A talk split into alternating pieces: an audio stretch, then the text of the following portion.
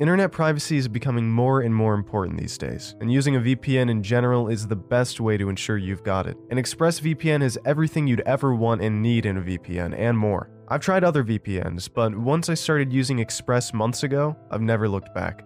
ExpressVPN works on nearly every computer, tablet, and mobile device, and contains a huge network of servers, over 3,000 spanning 94 countries, with great speeds. You can use it to unblock popular online services like Netflix and Facebook, and they value your privacy more than anything. There are no activity or connection logs, and they use PwC audited servers to confirm compliance with their privacy policy. They are just fantastic, and I could not be more happy to be partnered with them. So if you are interested in trying it out, you can go to expressvpn.com slash clancypasta or click the link in the description for three months free when you order a 12-month subscription. Using my link, you get an awesome deal, and it helps me out a ton as well. Alright, so without further ado, here's the episode. Hello, hello, everybody. I hope you are having a good evening, and welcome to another episode of Clancy Pasta. Tonight, we have a couple of paranormal related stories that uh, I think you guys are gonna like. They're on the shorter side, but uh, they were pretty interesting. They're really, really fun. The first story of the night is about a guy and his friend who try out a paranormal game to try to contact any entities that could be around.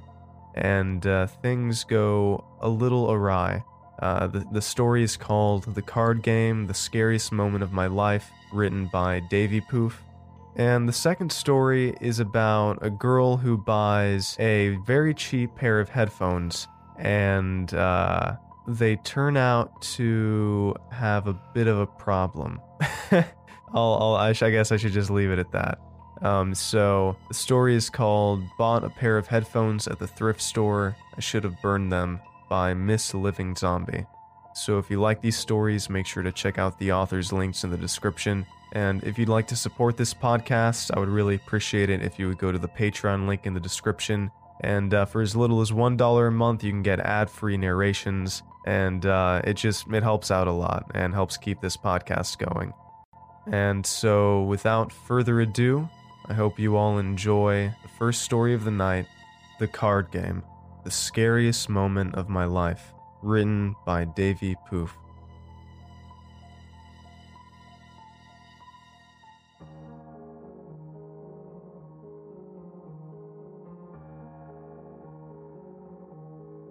When I was 18, I'm 20 now, my friend and I were watching horror films at my house. My parents weren't in, meaning we had the entire house to ourselves. I think we were watching Veronica. It's a Spanish horror film about a girl who does a Ouija board, like most horror films. The film ended, and we were left disappointed since it didn't scare us at all. I had recently seen a YouTube video about a game that allows you to talk to the dead. The game is called The Card Game. After showing this YouTube video to my friend, we decided that we would try it since we had the urge to be terrified.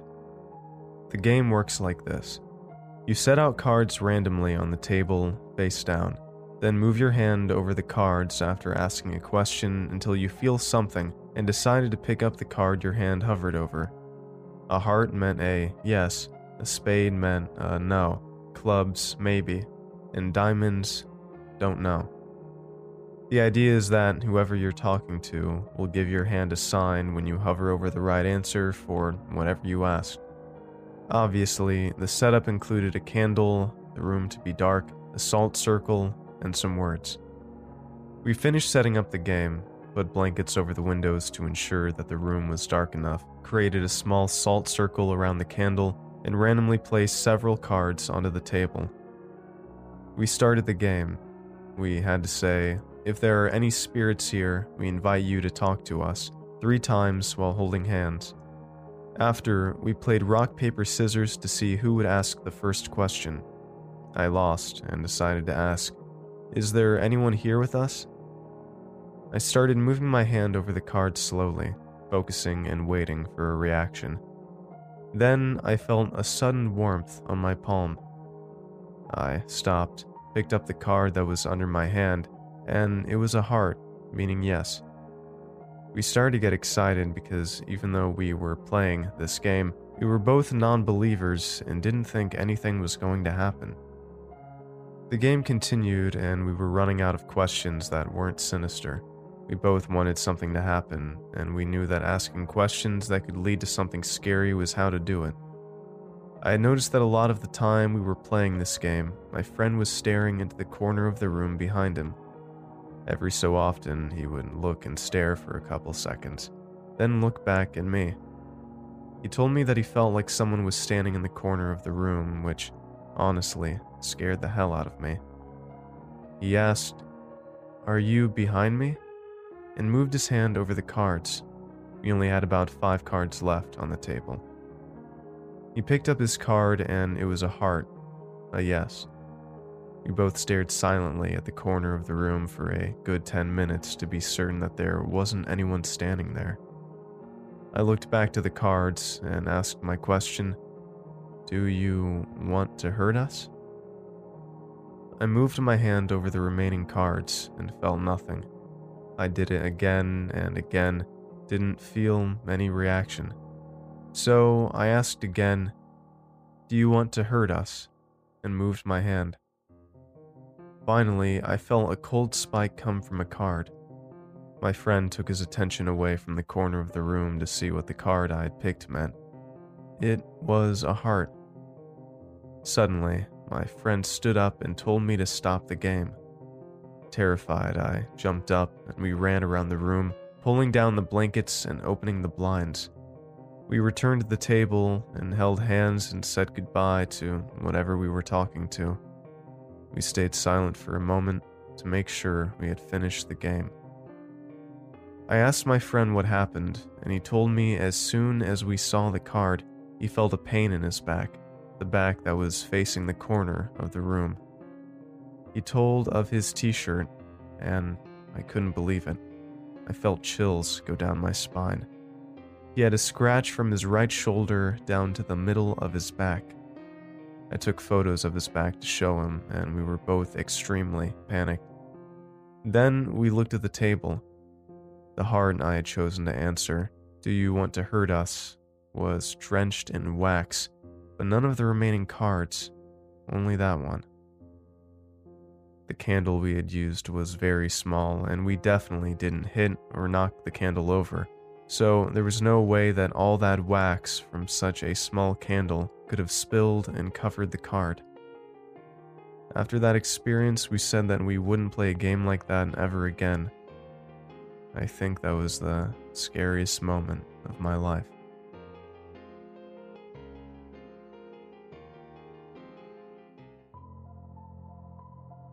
Bought a pair of headphones at the thrift store. I should have burned them. Written by Miss Living Zombie.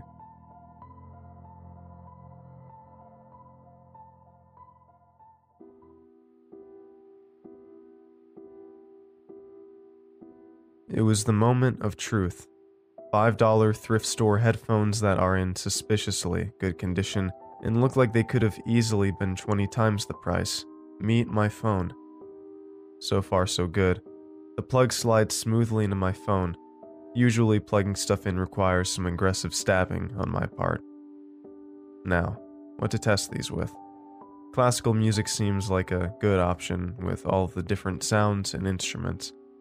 I pull up one of the two classical pieces I know and press play.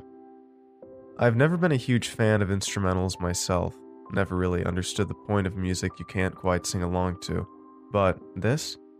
This was different. I didn't just listen to the song, I felt it. Each note, each chord, each bow on the violin, they found a home in my chest. The stately march of the cellos, the mournful cries of the violin, the melodies and harmonies born from a dead man's thoughts, all weaving together into a tapestry of emotion, of music, and experience. For a moment, I didn't exist. It was just me and the music wrapping itself around my mind. So it began, my newfound appreciation for music. I was listening constantly, nothing had ever sounded so good before. Sure, it got a little staticky sometimes, but this was already so much more than I could have ever hoped for from a pair of secondhand headphones. Honestly, for $5, I was expecting them to be more than just a little screwed up. This was an absolute steal. As time went on, though, I started to notice things. Voices in the static. Was I losing it? Had to be. I'd heard of people's headphones picking up radio waves or whatever, but these weren't wireless. There was no way. I shrugged it off and decided to take a break from the headphones for a little while. Best to let my ears breathe. At least that's what I told myself. I only lasted a couple of days, not because the headphones had some kind of strange, irresistible pull or anything. I just felt like a total prick playing music out loud. Those headphones were the only pair I had. I caved and grabbed them, then threw a dance party consisting of me, myself, and I.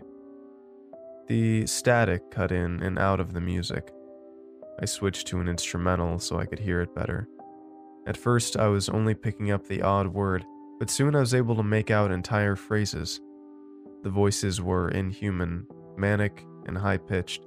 They whispered like the breeze and flowed like water, raving and arguing among themselves. I turned up the volume. Now the music was almost painfully loud. Definitely not good for my ears, but I managed to make out an entire sentence. It was a completely nonsensical one, but still a sentence. The music stopped, then the voices stopped. They spoke as one. She can hear us. I tried to tear off the headphones. I should have trashed them as soon as I started hearing voices, but curiosity is curiosity, you know? I couldn't get a grip on them, my hand just wouldn't comply. The music had stopped. Now all I could hear was them. Haven't had this much fun in ages. Peel the skin. Delicious. Buffoons. The task. The girl. They were cackling now, an ever rising crescendo of maddening laughter reverberating throughout my skull. It was the most disturbing kind of laughter. It was laughter without joy or reason, cruel, empty tones that made for a pale distortion of the real thing. My heart hammered violently against the cage of my ribs. My stomach twisted itself into a hard, unyielding knot of pure dread. I wanted to run with every single fiber of my being, but I couldn't move anymore. They didn't want me to. My legs began to move on their own accord, though I tried my hardest to will them to stop. They carried me down the stairs, slowing briefly to allow my hands to snatch up my largest purse before taking me to the kitchen. I could only watch as my fingers curled themselves around the handle of a newly sharpened kitchen knife. Soon I was outside of the house, walking down familiar streets, trying not to think of what the voices planned to do with that knife. Eventually, I ran out of sidewalk, which frankly wasn't unusual in this city. Just as I was making my way through an underpass, a man walked up to me. He was a tall, lanky man, sporting shaggy black hair and a well worn hoodie. I tried uselessly to say something, to change the expression on my face, to do anything that might make that man cross the street or pass me by. He didn't. Instead, he stopped and opened his mouth. Any chance you've got a light on you? My legs stopped moving, and a hollow, twisted version of my voice escaped my lips. Sure thing. Just give me a moment. My fingers grasped at the knife handle. I took a step towards the man, and as if by some sick joke, music drifted into my ears. It was an old love song. On any other occasion, that song would have made me do a blundering imitation of the waltz, feeling nostalgic for an era that had ended before my own birth. Now it was just sickening to hear. My hands quickly jerked the knife out of my purse. The man barely had time to react. It didn't matter. All of my weight went into that strike. He was knocked bodily over, and I felt my knife pierce the soft flesh of his stomach. I felt the force of the blow travel up my arm, the warm, sticky blood pouring from his wound. He started yelling, pleading for his life, trying to push me off, anything that might increase his chances of walking away from this. He just wanted to go home. He just wanted to live. I tried to stop my arm as it prepared to deliver another blow. I really did. But it was pointless. I stabbed him. No, they stabbed him over and over again. They kept going even after he was surely dead. The voices were laughing again. They didn't even let me close my eyes. At least they let me cry. Hot tears dripped down my face and onto a stranger's corpse. I never should have bought those headphones. After all, there had to be something wrong with a pair of $5 headphones.